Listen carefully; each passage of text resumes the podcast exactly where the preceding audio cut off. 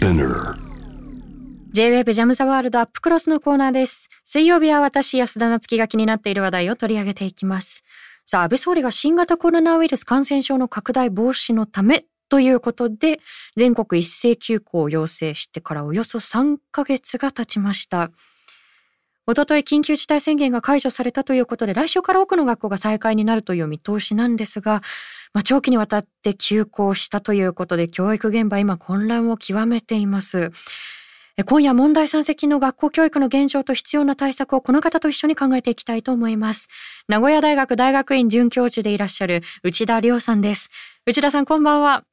どうも、こんばんは。ご無沙汰してごます。無沙汰しております。はいよろしくお願いいたします。はい、お願いします。ね、あの、内田さんにはもう、4、5年前ですかね、一度この番組に出ていただきまして、はいあの、部活動のことだったり、学校現場で何が起きているのかということをかなり詳細に伺っていったんですが、はい。えー今回は新型コロナウイルス感染症対策で学校現場に及ぼされている影響というのを伺っていきたいと思うんですけれども、はい。えーまずこの長期休校、まあ事実上のこう長期休校になってしまったわけなんですけれども、うん。で、これが例えば生徒さんたち、子供たちにもたらした影響としては、内田さん、どのようなものが挙げられるというふうにお考えですか？はい。あの、本当にいろんなことをお話ししなければならないんですけれどうんも、ひとまず、まず私たちが今すぐに、あの、気を配らなきゃいけないことは何かっていうと、はい。この長期休み明けっていうのは子供たちが非常に不安定になると。うんで、特に学校に行きたくないという気持ちも含めて、はい。まあ実際に自殺が多いっていうふうな統計もあります。うんで、、今回の場合には本当に3ヶ月間、まあ3月含めた、えっ、と3ヶ月間、しかも家の外にほとんど出れないっていう中での、あの、休み明けなので、結構その、家庭と学校とのら落差というか、うんそういったところが大きいと思うので、まずは本当に子供たちの心、その気持ちにちゃんと耳を傾けなければいけないなっていうことを強く感じます。そうですよね。あの、うん今おっしゃったように、その過去の統計で分かっているからこそ、長期休み明けは注意をしようということで、先回りした対策が不可欠ということですよね。はい。あの、どうしても今、あの、まあ、少し事態が良くなったということで、みんな気持ちも明るくなって、で、学校なんかもこう再開しましたっていう、こう、すごくポジティブなニュースもたくさんあるんですけれども、はいもちろんそのことは大事なんだけど、やっぱり一方でそのごく何パーセントかの子供は非常に苦しい思いをしてるんだっていうところに、ちゃんと目を。を向けないといけないなってあ思いますね。ですねまあもちろんそこまであの苦しんでいない子供についてもですね、その今、例えばコロナの感染を抑えるために分散登校っていう風な形で、あの、クラスを2つに分けたりするようなやり方が。があるんですけれども、僕、これはコロナ対策以上に、はい。こ子供たちが学校に慣れていくっていう、そういった意味でも僕は非常に大事な方法だと思っていてあー、なるほど。ややっぱりだっていきなりね、ふ本当にフルの授業がうやってくるっていうよりも少しずつ学校に慣れていくっていうような配慮は僕は必要だと思うので、うん。本当に今は、あの、コロナ以上にもっともっと気を配らなきゃいけないことがあるんじゃないのかなというふうに思っています。なるほど。その、まあ、急激な環境変化というのはもうついていくだけし、心身ともに体力が必要ということで、まあ、段階的にどういう段階を踏んでいくのかということが今問われていると思うんですけれども、うんあの、一方でその、まあ、学校が再開して環境がこう変わっていくことで、不安定になるその不安定ってこういろんな要素があると思うんですね。で、中にはこう、まあ、学校に戻るっていうこと自体がこう不安だという子供もいれば、うんあの逆になんですけれども、こう家にいることによってむしろ安全が確保できない。例えば、はい。まあ、虐待ですとか、まあ、はい家庭内でこう何かしらのその暴力に遭っているという、はい。そういった問題がこの間見えにくかったという、そういった指摘もやはりあるんでしょうか？はい。そこもすごく大事な問題で、うんもちろんコロナの対応っていう意味では、みんな家にいてステイホームだと。で、うんまあその時の前提っていうのは、ホームは安全だっていう話なんだけれども、うんほとんどの人たちにとってはもちろんホームっていうのは安全な場所です。はいで、だからこそ逆に、そのな、ほとてもリスクの高い、虐待のリスクが高いようなホームのことって逆に想像がつかないんですよね。うんでも実際のところは本当に家の中で苦しんでいる子供がいるし、で、特にね、学年が上がってくると、今度は直接的な虐待の被害というよりも、やっぱり家出しちゃう、で、でもどっか、えー、夜立ち寄るところもなく彼氏の家に行っちゃうとかですね。そういったあの事案も僕直接伺っています。そういった意味でも本当にその家っていうのは決して安全、必ずしも安全な場所ではなくて、この間ずっと苦しんでいた子供がいるんだっていうところにも思いをあの向けなければいけないというふうに思いますね。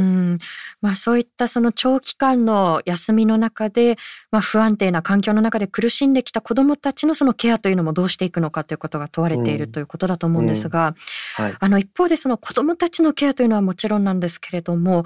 え学校のその先生方の状況ですね。うん、あの、例えばその慣れない環境で奔走している先生たちたくさんいらっしゃると思うんですけれど、うん、先生たちにもたらされた影響というのはどのようにお考えですか？はい。あの、この数年、教員の長時間労働っていうのはかなりひどいということが、あの見えてきました。それこそ、あの、安田さんも記事を書いてらっしゃったけど、やっぱり過労っていうのは本当に大きな問題で、はい、それで、あの、ところがですね、この、数ヶ月は、その意味で言うと、やっぱり授業がなかった分、先生たちって割と平穏な、あの、時間を過ごしてたんですね。で、先生によってやっぱり土日もない人たちっていうのは、特に部活指導の場合には土日も全部潰れてたわけで、そ、ね,、れが、まあ、今回は土日普通に休めるということで、初めてその土日のありがたみを知ったっていう先生も多いです。で、ただ、それは何を意味してるかっていうと、これから先、この3ヶ月分休んでた分を取り戻さなければいけませんので、はい、か、かなりその反動が教員にやってくるということで、今先生たちももう6月は一体どうなるんだということで、相当不安の声が大きいですね。で、ね、単、単にね、授業を取り戻すだけじゃなくて、はい、やっぱり感染症対策をしなければいけないと。本当に、あの、いろんな場所をアルコール消毒したり、あるいは子供がマスクを忘れたら対応したり、あるいはた、あの、検温してなかったらちゃんとしたりとかっていうことで、はい、普段と全然違う日常が待っているということで、先生たちの、あの、長時間労働が相当一気に反動っていう形で、かなりしんどい6月が来るんじゃないのかなというところは僕非常に不安であります。うんそうですね。その各学校いろんなこう手探りが続く中で、それぞれ対策を講じているというところだと思うんですけれど、私非常にこれ気になったのが、こう、やはりこう、何かあったらいけないということで、例えばその、まあ、これから気温が上がってくる季節ではあるんですけれど、もうマスクとフェイスシールドを子供たちに着用してもらうっていう学校の様子が報じられていますよね。ああいった対策に関しては内田さん何かお感じになることというのはありますか？いやー、あれ難しいですよね。もちろん、あの、僕は本当に、あの、このところ強く感じてるのが、はい、あの、当然ながら私たちの生活におけるリスクっていうのは、コロナだけではないんですよね。もちろんコロナに一番今神経を集中させなければいけないけれども、一方でじゃあ熱中症はとかっていうこともありますし、あるいは、まあ、これから本当に炎天下の中で、本当いろんな活動があるわけですから、はい、ちゃんとコロナだけを対応してればいいというわけではないということで、本当にね、あの、この前き、つい数日前に聞いたのも、この今、グラウンドに、でいろんな行事とかをやると、その体育館は、と閉じているからということで、外でやっぱり始業式をやっ、で、長時間暑い中でいて倒れてしまうとかですね、そういう話を聞くと、決してそのコロナ対応だけをやってればいいということではないと。いうことも同時に考えなきゃいけないので、そこはこれから特に熱中症っていう点では非常に大きな課題があるなと思ってます。はい。なるほど。その内田さんも常々おっしゃってると思うんですけれども、やはりこう学校の現場でリスクを完全にゼロにするっていうことはできないわけですよね。うん、で、あのコロナ対策以外にも様々なリスクがあって、それを多面的に加味してこれからどうするのかっていうことを選択していかなければならないということですよね。うん、はい。あのリスクっていうのは決して私たちゼロを目指すっていうものではないんですよね。まあそれは本当にゼロロを目指すんだったらずっと家にいるしかないわけですから、そうではなくてリスクっていうのは、あの、もちろん大きなリスクは良くないけれども、ある程度どこかの段階で受け入れなければいけないっていうことを考えるっていう、これもまたリスクと付き合っていく大事な視点になりますので、これからはまあコロナとどうやってそのギリギリ感染が拡大しない形でどうやって私たちが乗り切っていくのか、そして同時にそれと一緒に他のリスクに対してもどう対応していくかっていうことを一緒に考えていくということですね。そのリスクということを加味して伺いたいんですけれども、はい、まあこれからその、まあ一昨日緊急事態宣言が解除されたということで、順次これから、まあ、学校が再開されていくわけですよね。で、あの、例えば先ほどおっしゃったその熱中症対策との兼ね合いをどうするのかだったりですとか、あとはその分散登校の意義なんかについても先ほどは伺ったんですが、他に何かその再開に関して課題だというふうにお考えになる点というのはありますか、ね、はい。あの、これから3ヶ月分授業が遅れていた分を取り戻すっていう、まあこれはやっぱり、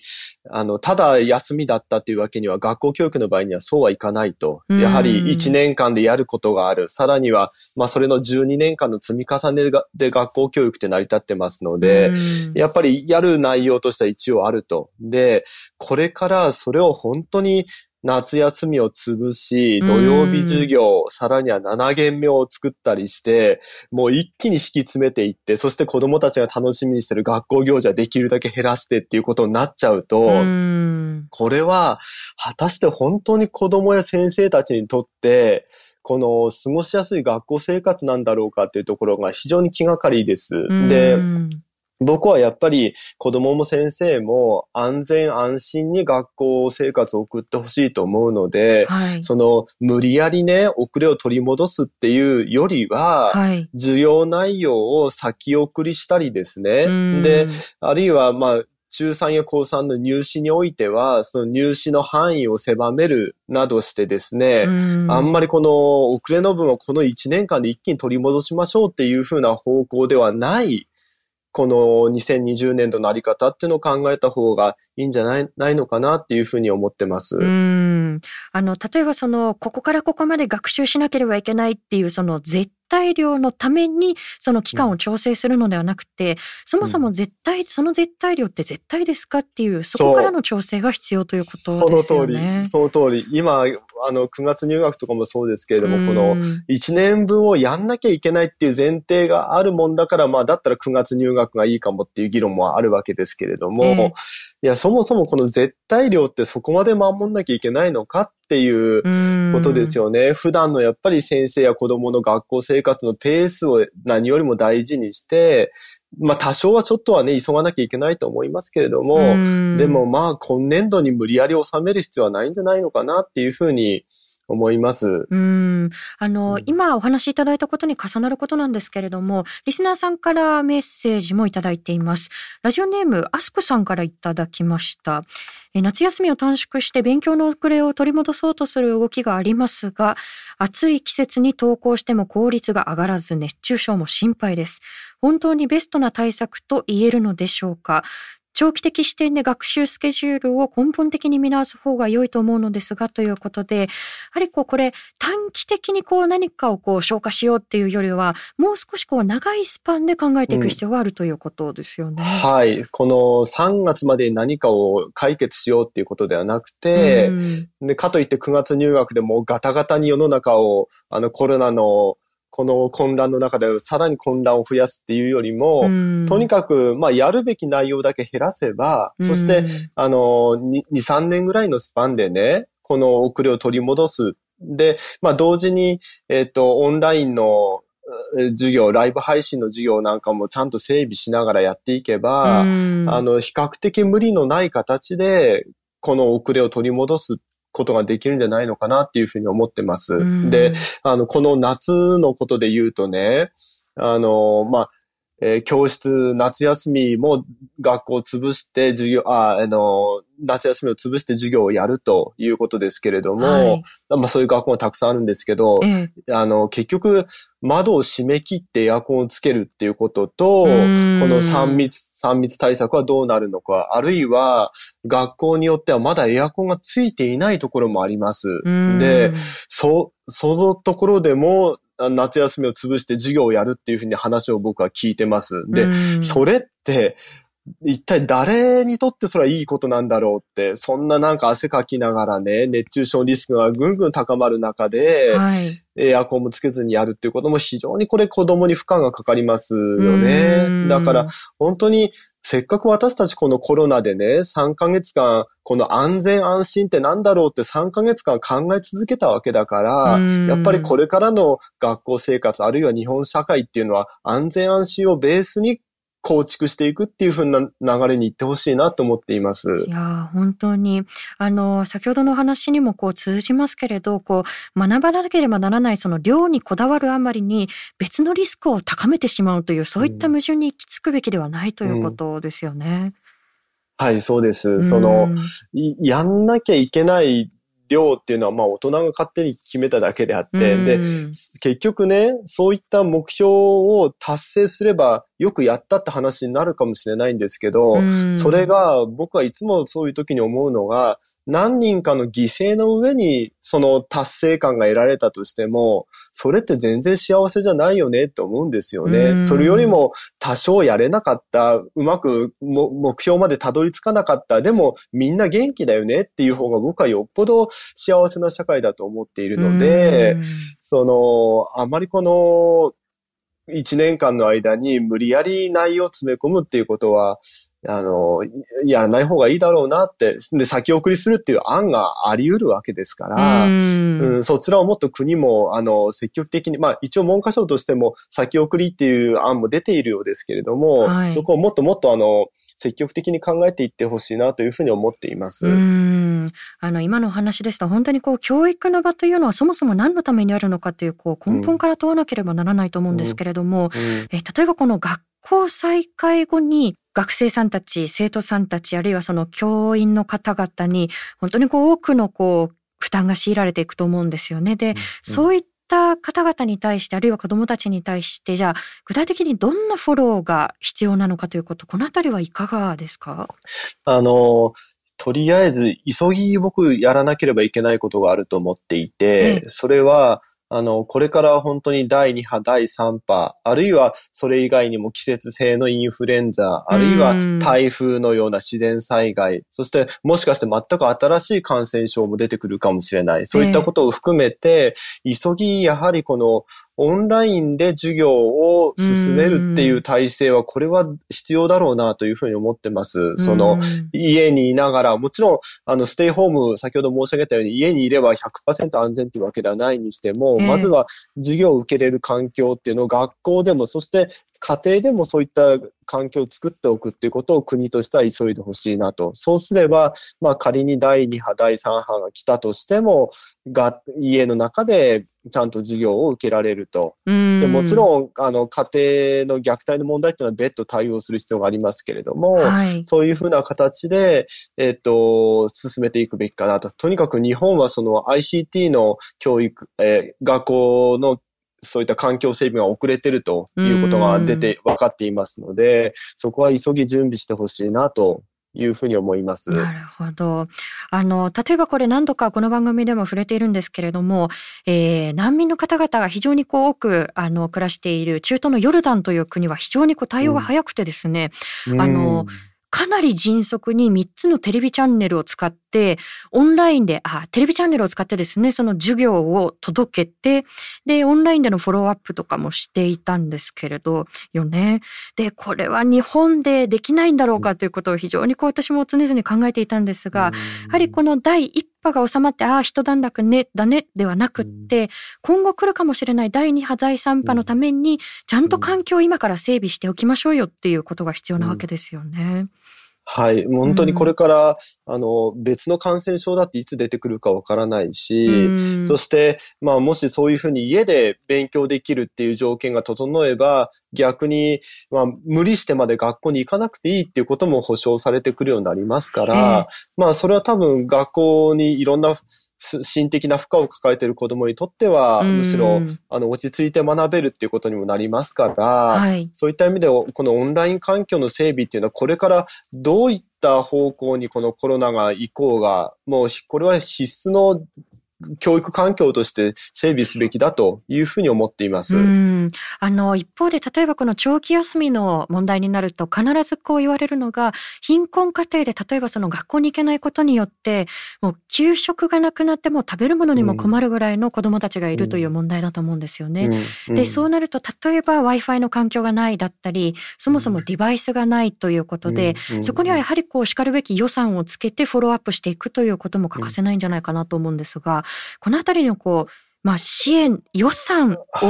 つけていくという面ではいかがですか、はい、もうこれは本当に予算が必要な話で、とは言っても、あの、まあ、通常学校教育の場合には、あの、すべての子供に基本的には同じような教育内容、教育環境を整備するっていうのが学校教育の使命なんですけれども、ひとまず取り急ぎ、今やんなければいけないのは、そういった通信環境、あるいは通信機器がない家庭に、まずは先に、あの、サポートをするっていうことをやればいいわけで、別に全家庭にいきなりやる必要はないんですよね。そういうふうにして、えっ、ー、と、まずは、えー、集中的に必要なところにだけ支援をするっていうふうな対応が重要かなと思っています。なかなかやっぱりね、家庭によってはね、その、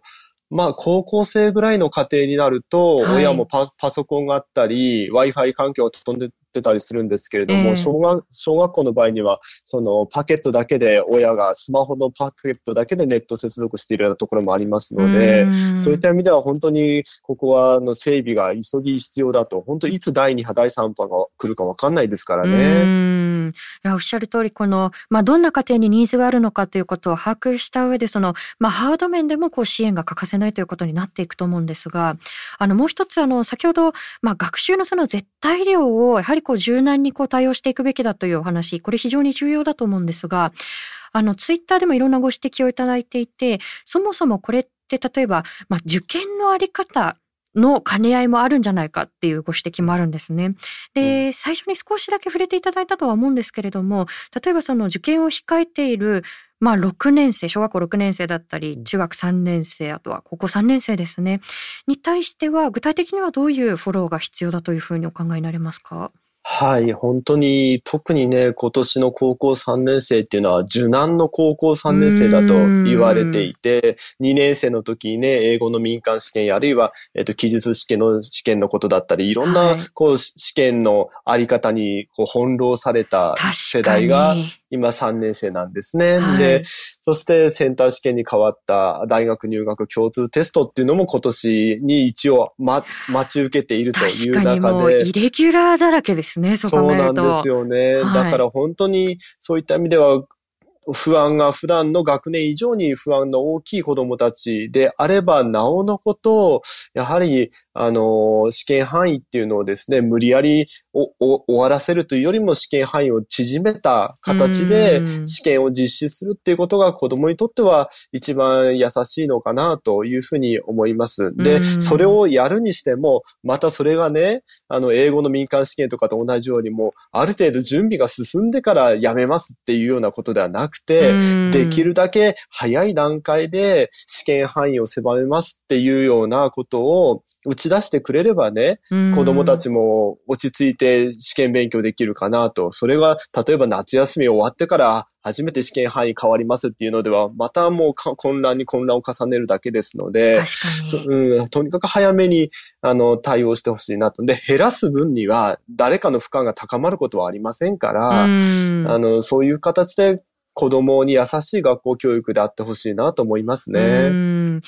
もう今おっしゃったようにその、まあ、決められた学習量だったり決められた試験のあり方にこう生徒さんだったりあるいは先生たちが無理やり合わせていくんではなくってそもそものその試験の側から変わっていきましょうという視点に早めに切り替えていくということだと思うんですよね。うんうん、であのここであのもう一つ内田さんへのご質問が来ているんですが、これまたちょっと違った観点からです。ラジオネームサボテン先生からいただきました。えー、現役の高校教師です。内田さんに質問ですが、えー、このような状況だからこそ、先生も生徒も伸びる力、能力とはどんなものがあるでしょうか？ということなんですが、これは何か考えうるものというのはありますか？えー、っと、まあそうですね。例えば、いや、僕ね、実は僕大学教員で、うん、えー、の、僕自身もこの教育のあり方を考えざるを得なかったのはこの3ヶ月なんですね。で、やっぱり大学なんかは早い段階からオンラインっていうことも打ち出していて、はい、で、あの、オンラインってやっぱり普段と授業違いますから準備も大変なんですけれども、実は、まあ、オンラインって、やっぱ制約があるもんだから、どうしても子子供たちに課題を出すことになるんですね。で、課題を出して、そのリアクションを受けてまたこちらからいろんな情報を出すと。で、実は確かに負担が大きかったんだけど、結構学生たちがいろんなことを考えてレポートとかを出すっていうことがあって、僕自身は、あの、意外にもオンライン授業で逆になんかこう授業の手応えを非常に感じることになったんですね。で、まあ、それは何を意味してるかっていうと、結局やっぱりこの環境が変わった時に、初めてこう授業のやり方を考え直すようになったわけですよ。これまでは学校に、大学に学生が来ていればもうそれで授業って成り立っていたと。そうするとどう、どうしてもいろんな工夫っていうのを怠っちゃうんだけれども、今こういう時だからいろんな工夫を考えて授業をやった結果、むしろ例年以上に子供たちの反応が良かったっていうこともあるので、はい、そういった意味では、この、ただのこの混乱だとか、そういうことで片付けるのではなくて、やっぱりここから得られるいろんな経験っていうのは、これからの教育をより良くするために使っていくべきじゃないかなというふうに思います。うん。いや、私もですね、実は今日ちょうど、まあ、大学の授業がありまして、で、まあ、100人ぐらい、あの、生徒さんがいる授業だったんですけれども、うん、あの、やはりこう全員がこうビデオで参加ができないので、チャットとかでこう質問を受けたりするんですよね。で、そうすると普段はこう入って自分でこう、その場で手を挙げづらい学生さんたちも、結構こうリアルタイムで感想とか、あとはその質問とか返ってくるんですよね。あ、そういうこと考えてたんだっていうふうに、こう、まあ、こういうコミュニケーションの取り方だとこういう意見の出方があるんだっていうふうにこう、新しい発見なんかもいろいろあった期間ではあったかもしれないですよね。うんうん、はい。だからそれを本当に特別な時期で終わらせるんではなくて、まあそれぞれのいいところをちゃんと残しながら次の教育を考えていくということかなと。本当にあの、先ほども申し上げたように、この数ヶ月間私たちは安全っていうことを本当に大事に考えたわけで、それをベースにしながらこの間の教育で得られた新しい知識を積み重ねていくっていうことで、えー、進めていくべきじゃないかなと思います。いや、本当にこの3ヶ月の間だけでも今後に生かしていかなければいけないことっていうのが、こう、まあ問題が浮き彫りになった反面、これ活かせるじゃないかっていうことも分かってきたような気がするんですよね。で、あの、最後に伺いたいんですけれども、今日だけでもこう、いろんなこう改善点だったり課題というのをお話しいただいたんですが、うんうん、これからじゃあ、どんなふうにこう、何を軸にして教育現場を改善していかなければいけないのかということを、改めて最後に伺えますでしょうか？はい。あの、これはまあ僕自身もずっと教育で考えてることなんですけれども、その、やっぱり教育っていうのはみ、すべての子供に行き届かなければいけない。そういう意味では、まずはその、この学校教育の中で苦しんでいる子供たちに目を向けて、そういう子供たちがこう満たされるような学校づくり、あるいは教育環境って何だろうっていうことを考えていくと。で、まさにこの3ヶ月私たちはそういうことを考えざるを得なかったわけですから、その弱者にどういった弱者の人たちもちゃんと教育に関われるような、そういう環境整備を進めていくということだというふうに思います。うん。本当にこう、苦しんでいる立場の方々、今ツイッターでもね、その、まあ何かが必要な家ほど、例えば自分から声を上げられないんではないかというご意見もツイッターであったんですけれども、この3ヶ月間、どんなことにこう、生徒さんたち、あるいはその学校現場、あるいは親御さんたちが苦しんでいるのかということが、あの、いろんな課題見えてきたので、それを踏まえてこれから何をしていくのかということだと思います。あの、まだまだこれから浮き彫りになる問題、なっていく問題、たくさんあると思いますので、内田さんぜひまたお話伺わせてください。はい、こちらこそよろしくお願いします。はい、ごありがとうございました。ありがとうございました。ということで今回は新型コロナウイルス対策で様々な負担が強いられている学校教育現場で今何が起きているのかということを内田亮さんに伺っていきました。あの、内田さんには前回にもいろんなお話を伺っていったんですが、えー、常々発信されているのが、そもそもこの非日常に置かれる前から学校現場っていろんなこう負担がありましたよねっていうことを内田さん発信されてきたと思うんですよね。例えばその先生たちの残業の量の凄まじさということもそうですし、で、そこにさらに、例えばイレギュラーな対応、まあ新型コロナウイルス対策でオンライン授業どうしますか？で、じゃあ実際的にその物理的な環境整備をどうしますか？で、この限られた期間の中で、さらにこう、まあ、たくさんのこうカリキュラムをこなさなければならないっていうふうになると、今後の残業はどうなりますかっていうことで、普段から負担がかつかっているところにさらなるこう負担が乗せられていくっていうことになってしまうと思うんですよね。だからこの間いろんな問題が浮き彫りになって、あ、新型コロナウイルス対策も一段落してきたねっっていうことで、あの、すべてを忘れてしまうということではなくて、そもそもの根っこからこれ変えていかなければならないよねっていうことを、今やっぱりこう多くの方々が認識した時だと思うので、で、それを忘れないうちにこう改革していくっていうこと、私たちもそれに対して声を上げていくっていうことが求められているんじゃないかなというふうに思います。以上、安田なつきがお送りしました。